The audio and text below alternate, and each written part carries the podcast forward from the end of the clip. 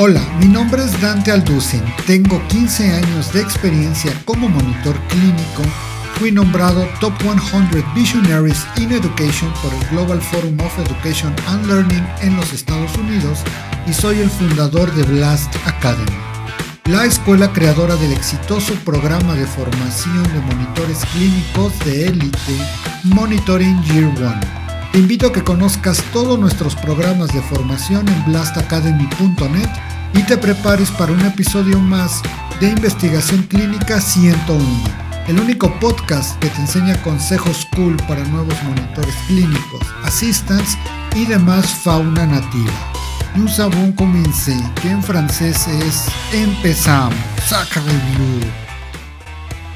Bienvenidos a la última parte de la entrevista con nuestra invitada especial, Adriana Espina. Si no has escuchado la parte 3, te dejamos el link en la descripción para que no te pierdas el hilo del gran storytelling que tiene nuestra invitada Adriana. Continuamos. me entró la cosa de emprender, de seamos nuestros propios jefes, a ver cómo sale. Entonces, en ese momento fue que la Secretaría de Medio Ambiente me dijo, queremos seguir trabajando contigo, entonces sé nuestra consultora externa y ahí fue cuando me di cuenta que puedo estar cobrando por hacer este tipo de servicios de consultoría. y, dije, pero, pero ¿y qué más? Y entonces descubrí que está en, este todo este tránsito, pues me di cuenta de esta oportunidad que no está todavía plenamente cubierta, que es esta brecha tan fuerte que hay entre la academia y el resto del mundo. Nos hemos encapsulado en una burbuja eh, de especialistas haciendo trabajo de investigación de altísima calidad y nadie se entera.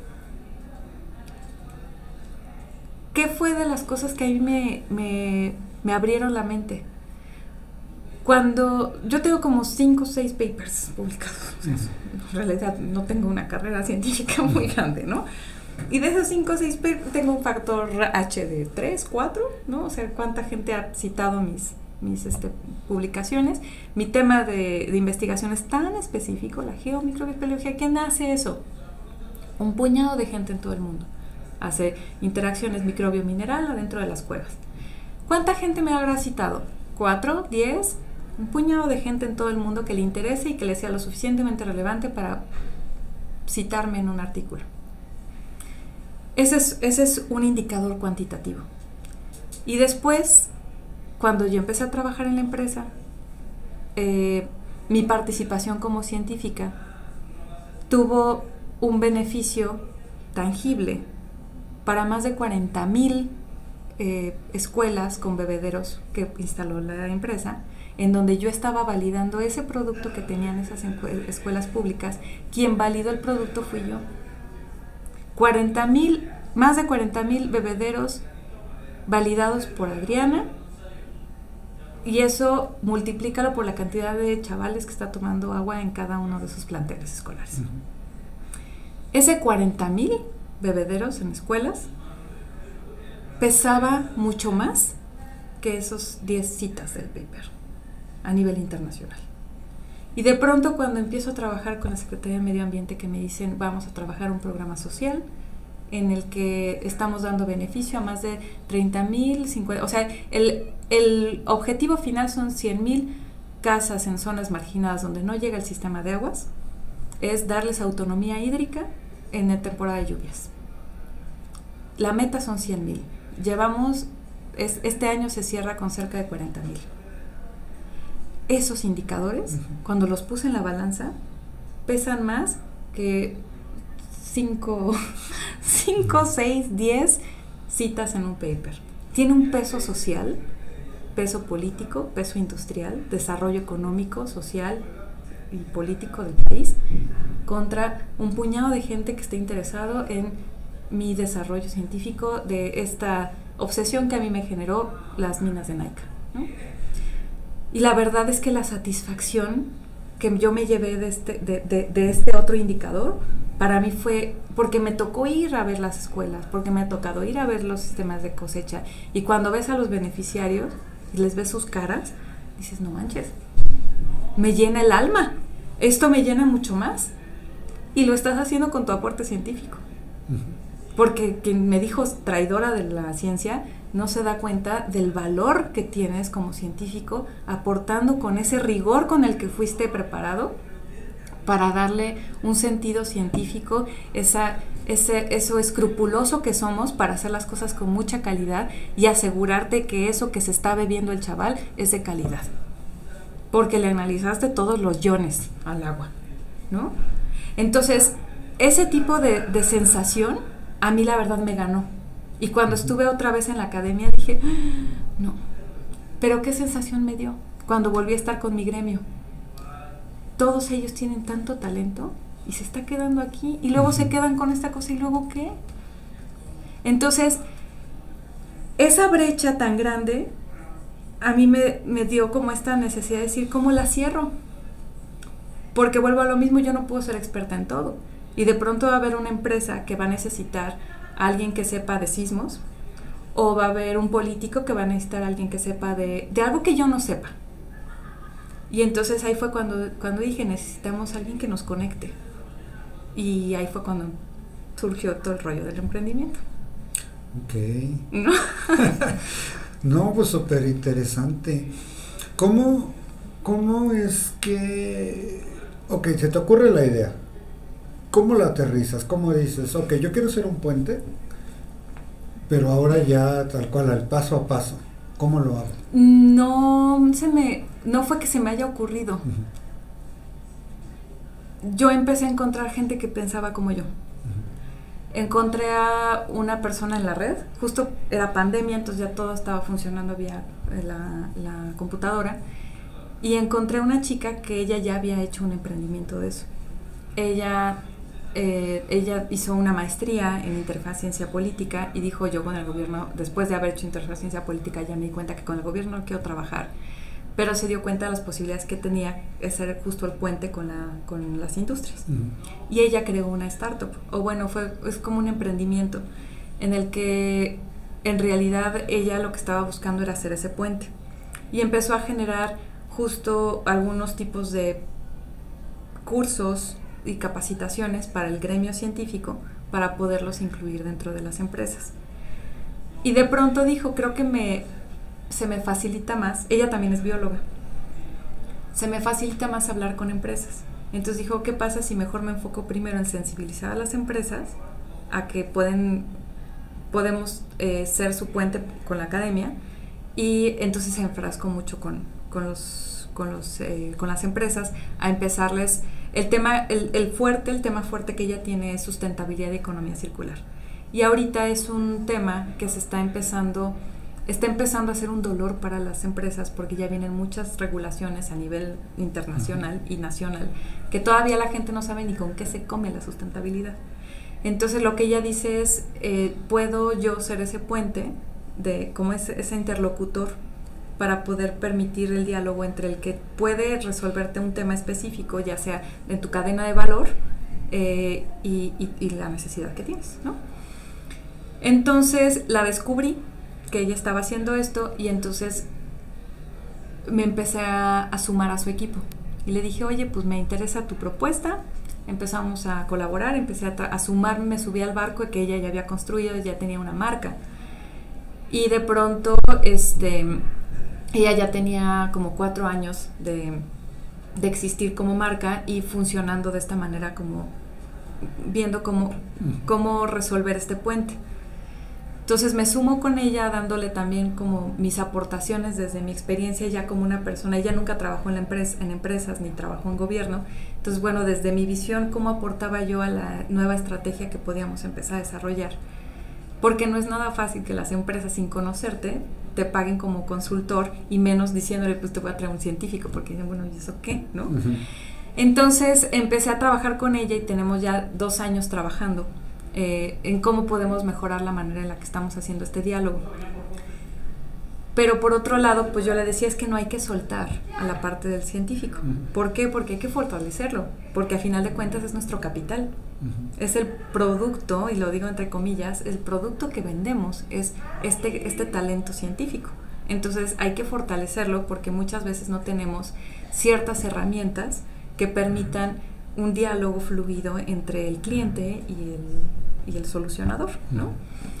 Y no siempre está bueno tener este intermediario. O sea, somos el intermediario, sí, pero eh, a veces funciona muy bien que, que la, que, que, logremos este diálogo más fluido, ¿no? Entonces, ahí fue donde ella estaba muy metida con, mm, yo prefiero centrarme en el que tiene el dinero, porque ellos nunca me van a pagar.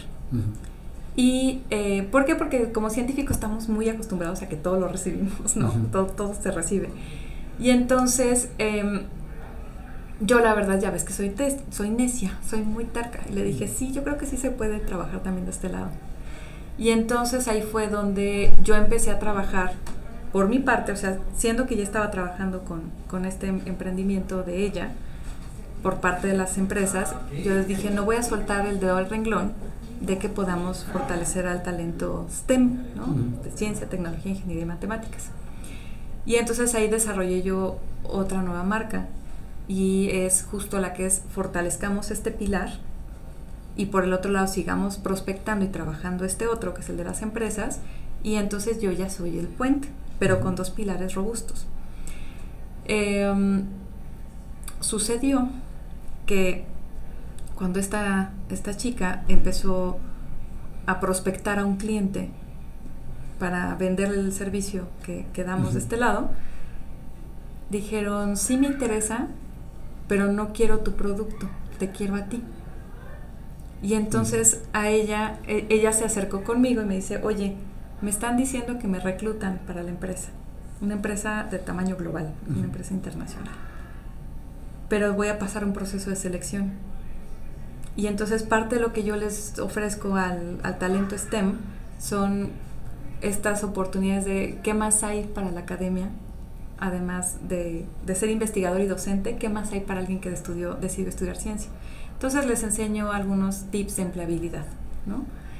basados en mi experiencia. Uh -huh. No soy coach, no soy psicóloga, no hago reclutamiento, no hago perfiles psicométricos, no. Uh -huh pero basado en mi experiencia, ¿qué, ¿qué, me sirvió, qué no me sirvió? Y de lo que a mí me sirva, ¿qué puedes tomar tú? Tómalo todo lo que te uh -huh. sirva, ¿no?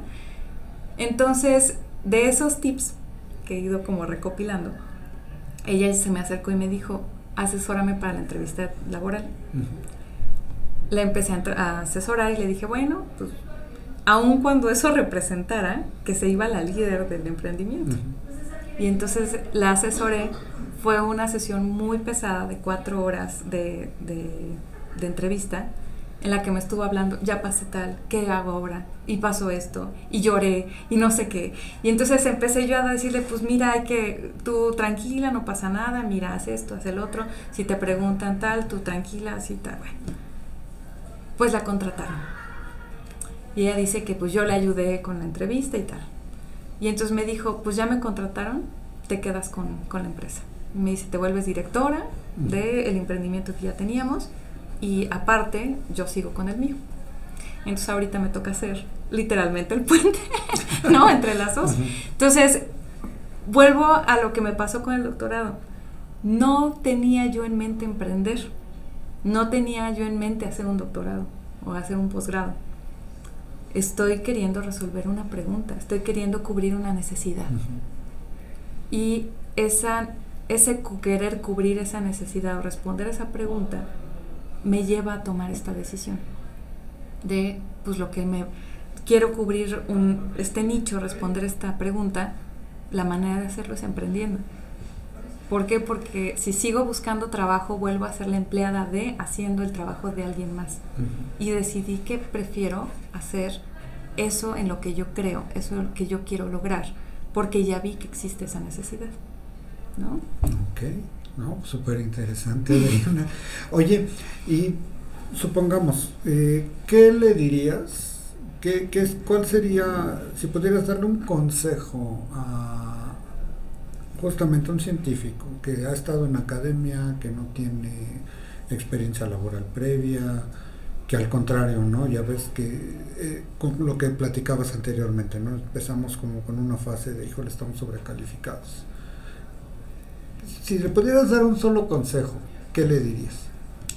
Que es mito, eh, es parte de esos mitos que trato de romper. Tenemos esta, esta situación intermedia entre me especialicé tanto en algo que ahora estoy sobrecalificado porque tengo maestría, doctorado, postdoctorados en algo. Estoy sobrecalificado. Y por el otro lado no tengo experiencia. Y eso trato yo de enseñarles que eso es un mito. O sea, la primera recomendación es no creas lo que te dicen y no te hagas esos... Eso es una barrera mental que a ti te impide continuar con un proyecto de vida que tengas. Para mí, decir sobrecalificado sin experiencia es una barrera mental. ¿Cómo rompes esa barrera mental? Haciendo este trabajo de autoconocimiento y auto, eh, pues sí, autoexploración, en donde tú empiezas a reconocer la palabra, este, esta pregunta incómoda de ¿qué es eso que sabes hacer con lo que sabes? Que es un poco esta situación de ponerte a pensar en, le he dedicado tantos años de mi vida a esta especialización o a este proyecto de investigación, a esta línea de trabajo. ¿Qué he aprendido con todo eso? ¿Y qué de lo que he aprendido puedo hacer por ti? Que tú traduzcas eso en un, con este conocimiento, ¿qué puedo hacer por ti? Es lo que te quita el tema de sin experiencia y sobrecalificado. Porque las empresas, los gobiernos, no te van a contratar porque tengas títulos. Te van a contratar porque sepas resolver un problema. Y eso es algo que nos tenemos que quitar los científicos de encima. Que no estamos estudiando por, por tener un título que es algo que creo que caímos en un vicio en la academia, de que estamos queriendo el título. Cuando ya tenemos el doctorado vamos por el postdoc, cuando ya tenemos el postdoc queremos el SNI.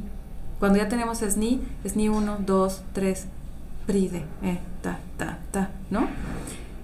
Estamos buscando el título. Y en realidad, fuera de esa burbuja académica, el título es lo menos importante. Si eres SNI 1, 2, 3, 400, no me importa, ¿me resuelves o no me resuelves este asunto? Eso es para mí, y con eso matas totalmente el tema de estás sobrecalificado y no tienes experiencia, porque te empiezas a dar cuenta que generaste mucha experiencia. Porque muchas veces experiencia laboral sí la tienes, la, la diferencia es que no fue remunerada. Pero experiencia laboral todos tenemos. ¿Hiciste servicio social? Sí, eso es experiencia laboral. ¿Has hecho voluntariado? Sí, eso es experiencia laboral. ¿Has sido asistente de asignatura? Eso es experiencia laboral. Has liderado grupos, ¿no? ¿Has sido, has hecho un trabajo de investigación académica? ¿Hiciste tesis, licenciatura, maestría, doctorado? Fuiste líder de proyecto.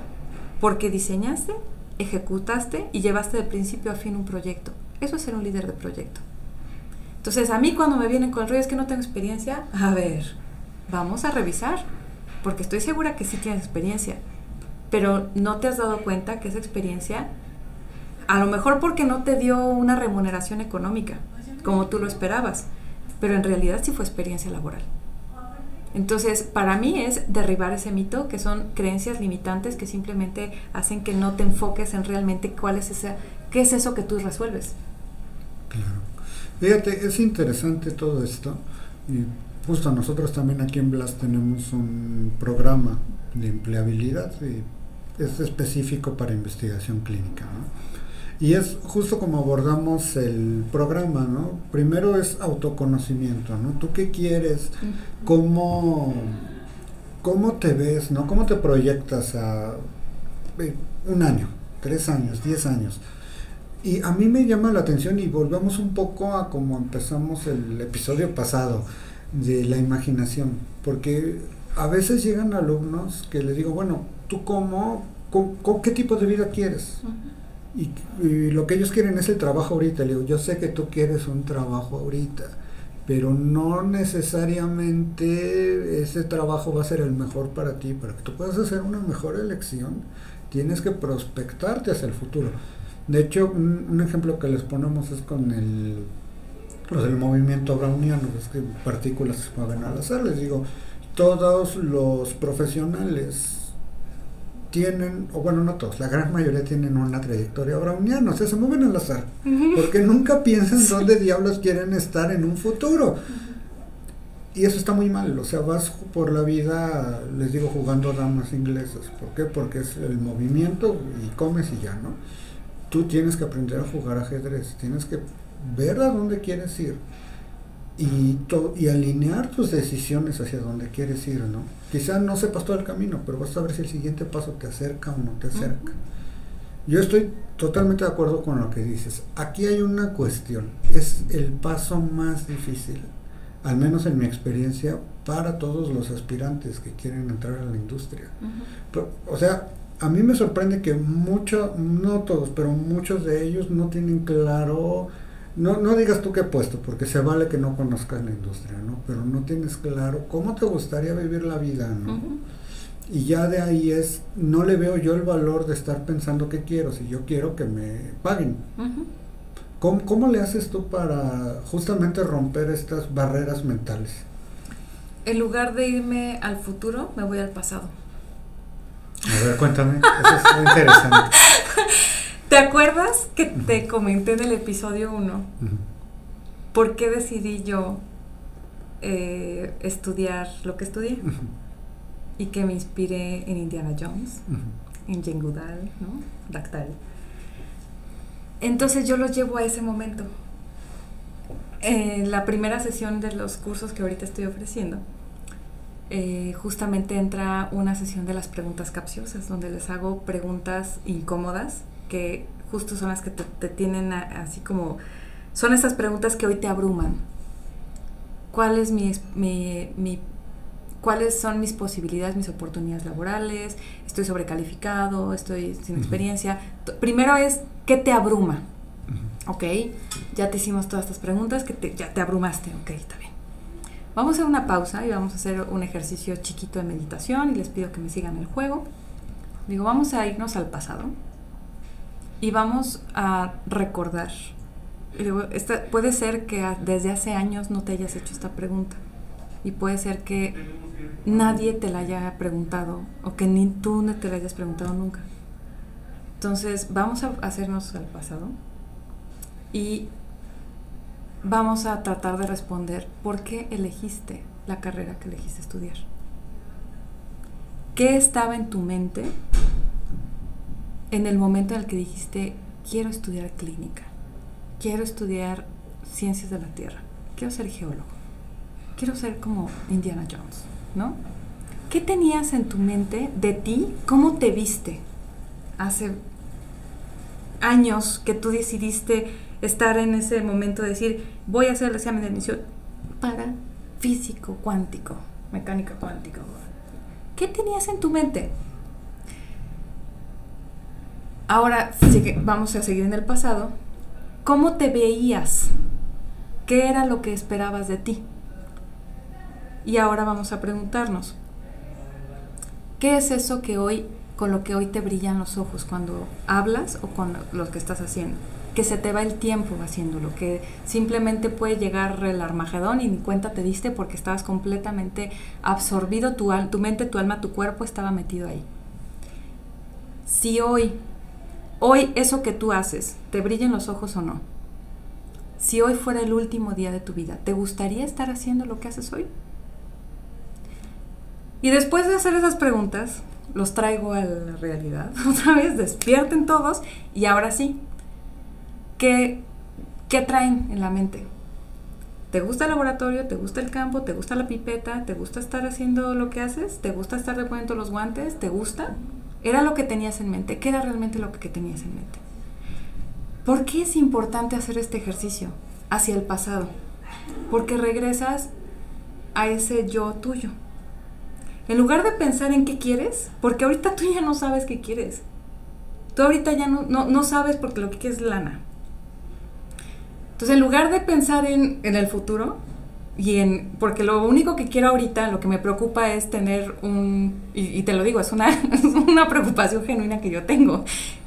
No, no soy parte de ninguna institución, yo no estoy adscrita a ningún lado porque estoy emprendiendo ¿Qué quiere decir eso? Que no tengo, no tengo, no voy a tener ni pensión ni jubilación. ¿Y de dónde voy a tener un, un, una, un, fondo de, para cuando yo me jubile? ¿No? Lo entiendo. ¿No? O sea, es una preocupación que yo tengo del futuro. Y hay mucha gente que como yo tiene esa preocupación. Tu fondo del retiro. ¿Dónde lo vas a sacar?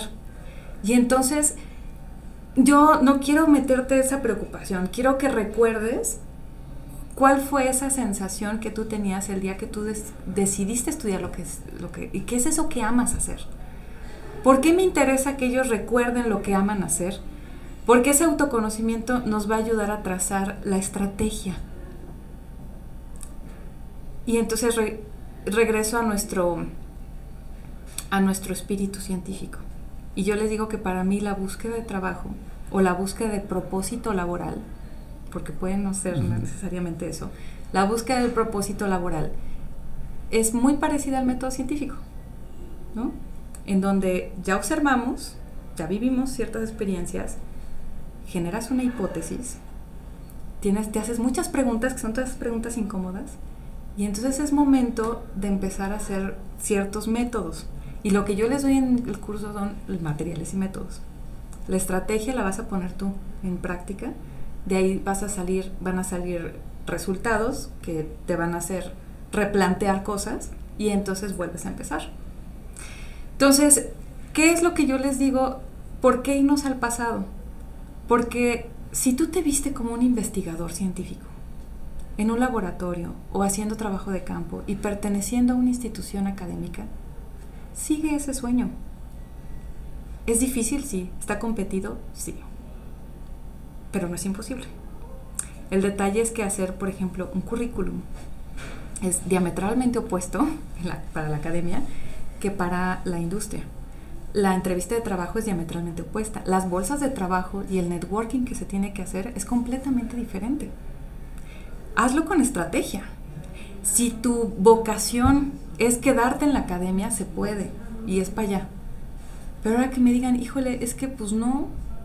O sea, yo lo que quería era a lo mejor impactar en la sociedad o yo me veo en el gobierno haciendo una política pública o yo me veo yo me veo siendo el asesor que le decía a Sheinbaum qué hacer con el COVID o siendo mejor Gatel diciendo haciendo mejor las cosas, ¿no? Ah, entonces, si así te viste, vamos entonces a ver cuál sería el camino. Porque entonces va a ser diferente, pero hazlo con estrategia. Entonces, ¿por qué yo no me voy al futuro? Porque quiero regresar a eso que ellos tienen en su corazón. A lo mejor soy muy romántico, pero es algo que normalmente nadie nos dice que hagamos, como regresar. Sí, reconectar. Reconectar. Porque les digo, es que no hay nada más bonito que sentir, porque yo lo he vivido, que sentir que eres un científico pleno haciendo lo que le gusta hacer y que encima te están pagando por eso. Entonces, si tú nada más vas por la bolsa de lana, porque te firmen un cheque, sigues teniendo un enorme vacío en tu interior. Entonces por eso me voy para atrás en lugar de irme para adelante. Y desde ahí cubrimos una, eh, establecemos la estrategia. Algo que sí les digo es, ¿se pueden hacer las dos cosas? Seguir una estrategia para la academia y seguir una estrategia para la industria para saber cuál pega, sí, pero ten en cuenta que son diferentes y que eso implica el doble de trabajo. Yo lo he hecho. Se puede, ¿no? ¿Por qué sigue siendo mi mi ejemplo a seguir Indiana Jones. Porque a final de cuentas él era un catedrático que daba clases de arqueología y además era asaltar tumbas, ¿no? y luchaba contra los nazis, ¿no? Entonces, era justo esta, esta parte de, tiene lo mejor de dos mundos. Tiene la parte académica, y además va a hacer servicio social, lucha contra los nazis y va a hacer sus exploraciones y sus aventuras, ¿no? Entonces yo decía, yo quiero ser Indiana Jones, ¿no? Oye, Adriana, ¿y cómo, esto me, me, surge otra pregunta, ¿cómo, porque yo, justo, yo lo platicamos el episodio pasado, ¿no? O sea, nosotros tenemos, como decía una profesora que tuve hace mucho tiempo, que decía, no los voy a reprobar, nuestra profesora de química, ¿no? El primer semestre. O sea, todos están para que los reprueben, no los voy a reprobar porque no quiero matarles el héroe que traen dentro. Ok. Solo reprobo a dos personas, y fue una de las dos. Pero bueno, esa es otra historia. Total. Justo, ¿cómo, cómo, cómo logras tú que todas estas cuestiones, estos obstáculos de, de, la vida reales que detienen a tantísima gente, estos filtros, no te detengan? ¿De dónde, cómo es que vuelves a reconectar con esta base primaria, ¿no? De decir, justo yo quiero ser como Indiana Jones. Yo sé que ya, vi, ya viene la jubilación, ya vienen los... Eh, ¿Cómo se llama esto? Los, eh, todos los impuestos, todo, ¿no? Ok, tengo que cumplir con eso, puedo cumplir con eso, pero ¿cómo sigo yo queriendo estar en la ruta de Indiana Jones? ¿Cómo, cómo sigues con eso? ¿Cómo, cómo evitas que, se, que eso se te olvide? Qué buena pregunta. Es bien difícil, no es fácil. Yo en estos, en estos, eh, en este tránsito que he tenido de como camaleónico, como de estar de siendo traidor uno y otra vez, como de según alguien más, y por otro lado eh, sentir que me estoy equivocando cada vez que me es como estarme aventando al vacío a cada rato, ¿no? Estar cometiendo una fechoría y una travesura y, se va sintiendo como este vértigo de decir, Dios, voy bien o me regreso. Y en cada uno de estos momentos, como de puntos de quiebre que he tenido, caigo muy fuerte, eh, como me cuestiono yo muchas cosas. Y entonces te digo que he necesitado como hacerme de herramientas, ¿no? Y estas herramientas tienen que ver con eh, descubrí una manera de hacer, eh, como de definir cuál es ese propósito que estoy buscando. Y, y hay algo muy curioso que, se, que los logros se empiezan a volver como una especie de droga. Cuando a mí me llegan los testimonios de la gente que ha estado conmigo, esos testimonios son, por ejemplo, gente con la que trabajé en el laboratorio, que algo le dejé. Gente con quien trabajé en la industria, que algo le dejé. Gente con quien trabajé en la interfaz ciencia política. Y hoy los testimonios de la gente que está tomando este puente, que está subiéndose a este puente, em, esos testimonios me alimentan el ego, me alimentan el alma y me dicen, vas bien. Entonces, cuando el mundo se me viene encima, de que dices, ok, el impuesto, las facturas, el, y, que de pronto estoy abrumada y que estoy física y mentalmente agotada, llegan estos destellos de gente que dice, oye, es que ya sea en WhatsApp, ya sea en eh, vía eh, redes sociales, en una llamada, que me dicen es que esto que estás haciendo, tiene, o sea, me sirvió a mí eso me alimenta el alma y me alimenta el ego. Porque algo que yo les digo es no se vale, digo, no está, de pronto nos sentimos mal cuando hablamos de alimentar al ego, pero hay, hay, un, hay un equilibrio que para mí es importante sí alimentar ese ego. Entonces, no para sentirte superior a alguien más, sino para sentir que lo que estás haciendo está bien, para sentir que, que e, es, es, un alimento que el alma necesita. Y la verdad es que a mí eso se ha vuelto, esos, esas, esos testimonios a mí son los que me alimentan a continuar, básicamente. ¿no? Entonces son, me he dado cuenta que el propósito lo tengo con alguien más. Eh, y eso no quiere decir que dependo de alguien más para, para, para sacar esto, sino que es darme a otras personas. ¿No? Entonces, recibo mucho de darme. No sé, no sé cómo este explicar. sentido de trascendencia, ¿no? De poder aportar a los demás. Sí. Y eso te llena de energía. Sí, y entonces es un poco como, como esto que te platico del, del puente, de decir, no necesariamente quien va a brillar soy yo, el que va a brillar es el talento que estoy preparando, porque el que va a resolver el tema es, son ellos. Y entonces, de quien se van a acordar en la empresa son de ellos, pero yo fui el puente. O sea, a mí no me interesa la fama y la fortuna, pero a mí yo estoy sintiendo que es, me siento útil. Y esa palabra y esa sensación fue lo primero que yo descubrí el día que me salí de la academia. Me sentí útil y ese sentimiento me llenó el alma, me llenó el ego. Saber que lo que yo aprendí en la academia tiene una utilidad y le sirve a alguien más. Y eso para mí me, me llenó de satisfacción. Entonces, esa posibilidad de decir, pues es que yo no puedo ser, la, la vida no puede girar, en, o sea, un emprendimiento no puede girar en lo que le pasó a esta chica. Ella se fue y dejó el emprendimiento solito. ¿Qué habría pasado si alguien más no lo retoma? Se pierde. Entonces, no puedes suceder así. Tiene que, tienes que dejar legado para que alguien más te suceda. Entonces, es parte de lo que yo estoy buscando. Dejar una manera en la que alguien más siga el ejemplo, porque en algún momento ya no voy a estar, ¿no? Claro. O sea, yo estoy tratando de que para cuando yo esté viejita ya pueda estar con mi jubilación, pero alguien más tiene que seguir con esto. Entonces preparo yo este talento para que puedan continuar. Y para que pueda trascender. Exacto. Exacto. A ver, justamente Adriana, esta es como la parte final de la entrevista, con cerramos con estas preguntas. Va, va muy ad hoc justo con lo que me estás contando. ¿Tú cómo disfrutas la vida? Ah, pues mira, tengo una manada de animalitos. Tengo cuatro perros, tengo tres perros y un gatito, cuatro peludos. Eh, amo estar con mis peludos, me encantan. Eh, me gusta mucho el campo, eh, me gusta salir, me gusta caminar, caminar, caminar, caminar, me encanta caminar. Me gusta nadar de pronto se ha vuelto una actividad que por COVID y pandemia y eso pues a veces ya no se puede, no se puede del todo. hay muchas cosas que disfruto, eh, me gusta mucho comer, disfruto la, soy de buen comer. Y mm, me gusta hacer amistades, me gusta convivir con, la gente. Em,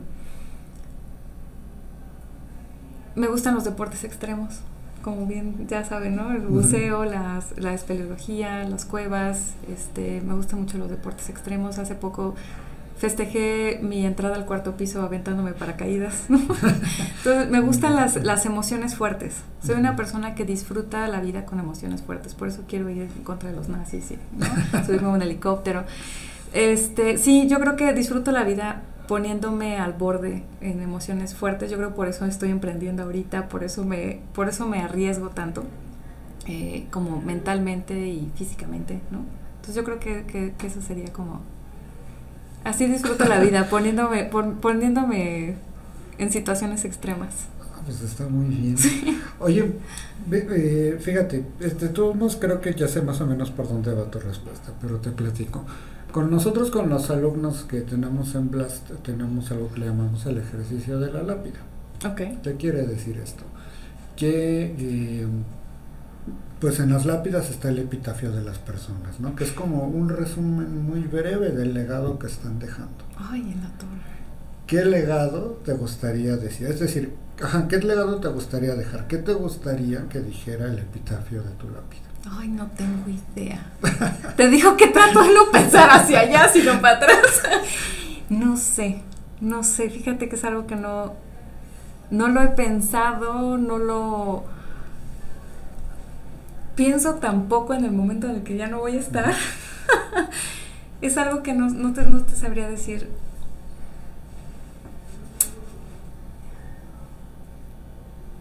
Vivió al extremo. no lo sé. Sí, no sé, no sé. Eh, la verdad es que yo creo que quien me haya verdaderamente conocido sabrá que estuve desafiándome todo el tiempo y desafiando el status quo, ¿no? Algo así tendrá que decir. Ok, perfecto, me gusta. Oye, ¿y cuál es el proyecto que te emociona, que más te emociona en los próximos 12 meses? Lo que estoy emprendiendo ahorita. Eh, traigo este proyecto que te decía del Pilar STEM, que es justo este proyecto que tengo de fortalecer las capacidades de del talento que hoy no sabe bien que está para qué para qué está estudiando ciencia y tratar de justamente proyectarlo. El proyecto se llama Proyecta Ciencia, precisamente. Y ese me emociona mucho y que precisamente como heredé el otro emprendimiento, le estoy dando un giro y una reinvención. Entonces, me tiene muy entretenida la manera en la que le vamos a dar un giro a esta otra parte del pilar de empresas, ¿no? Eh, traigo mucha, mucha esperanza de que esto pueda funcionar y pues ahorita me toca ser justo la persona que haga que esto funcione, ¿no? Entonces ya no dependo de un jefe, ya no dependo de que alguien tome una decisión y eso para mí es una responsabilidad muy grande, ¿no? Entonces es un nuevo desafío que estoy adquiriendo de llevar dos emprendimientos en uno y es un proyecto que sí es a, a que tiene que salir el siguiente año, ¿no?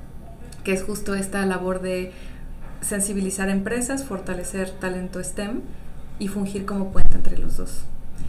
Entonces sí es un desafío fuerte que me tiene me tiene muy emocionada y al mismo tiempo aterrada. Eso significa que vas por buen camino. Si no te por ahí de algún modo te espanta un poco es que no es lo suficientemente, o como no es como que la gran meta, ¿no? sí, me, me, tiene muy, muy espantada, pero pues ahí, te digo, y, pues estoy tratando de no hacerlo sola, ¿no? De apoyarme con gente que está desde el punto de vista de mentor o la gente que dice, pues yo te echo la mano, ¿no? Entonces... Ok, perfectísimo. Oye, Adriana, ¿y qué último mensaje te gustaría darle a la audiencia? Híjole, no lo sé. Eh, yo la verdad no sé exactamente cómo, cómo cerrar, pero yo creo que tendría que ver un poco con esto que platicábamos hace rato de... Si estás viendo esta, este, estos episodios es porque algo, algo, alguna pasión tienes por la ciencia, alguna pasión tienes por este mundo científico y tienes esta inquietud de hacer algo más, ¿no? yo sí creo que,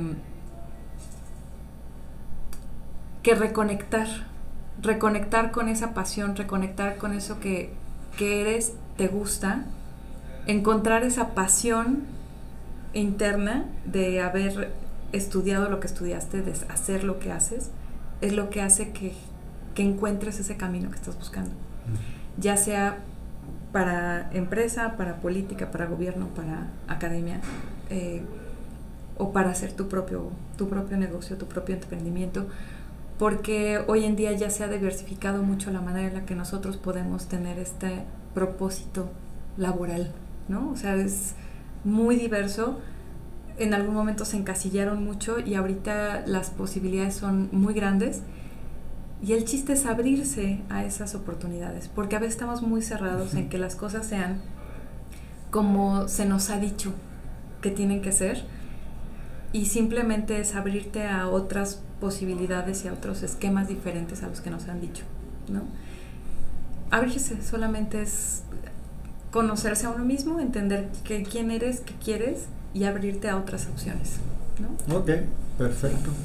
Muy bien, Adriana. Gracias. ¿Dónde te pueden encontrar en redes?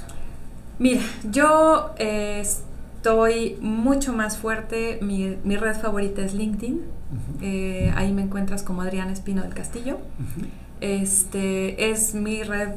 La verdad es que es la única red a la que le he encontrado mucha más utilidad. Eh, colaboraciones, me salen clientes, me sale un montón de trabajo por ahí.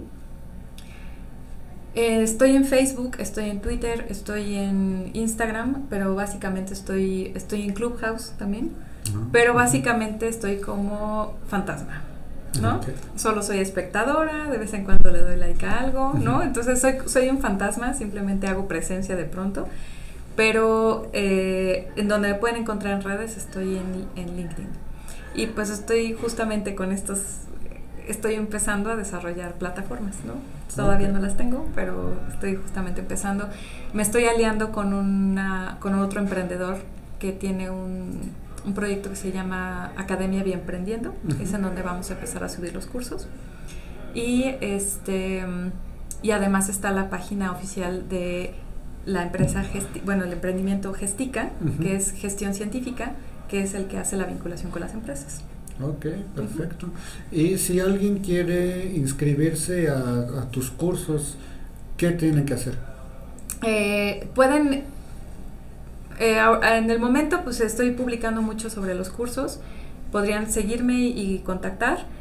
Eh, buscar de, directamente Academia Bio, Bioemprendiendo, que también es donde están los cursos están ahí, ya está ahí de, em, ya está eh, arriba el curso.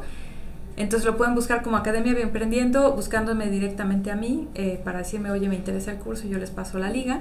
Ahorita está en promoción. Ok, tomen nota chicos, mensaje directo por LinkedIn. Sí, sí, sí. Mensaje directo, pueden conectar conmigo y sí, sería por ahí. Ok, perfecto. Vamos a dejar igual todos los datos en la descripción del episodio para que a quien le interese adelante. Perfecto. Pues muchísimas gracias, Adriano, por estar aquí. Fue un gran episodio de dos partes. Creo que la audiencia se lleva mucho. Y este, pues chicos, por favor, denle like, suscríbanse y que más activen la campanita para que les avise sobre nuevos episodios y estamos en contacto. Cuídense. Chao.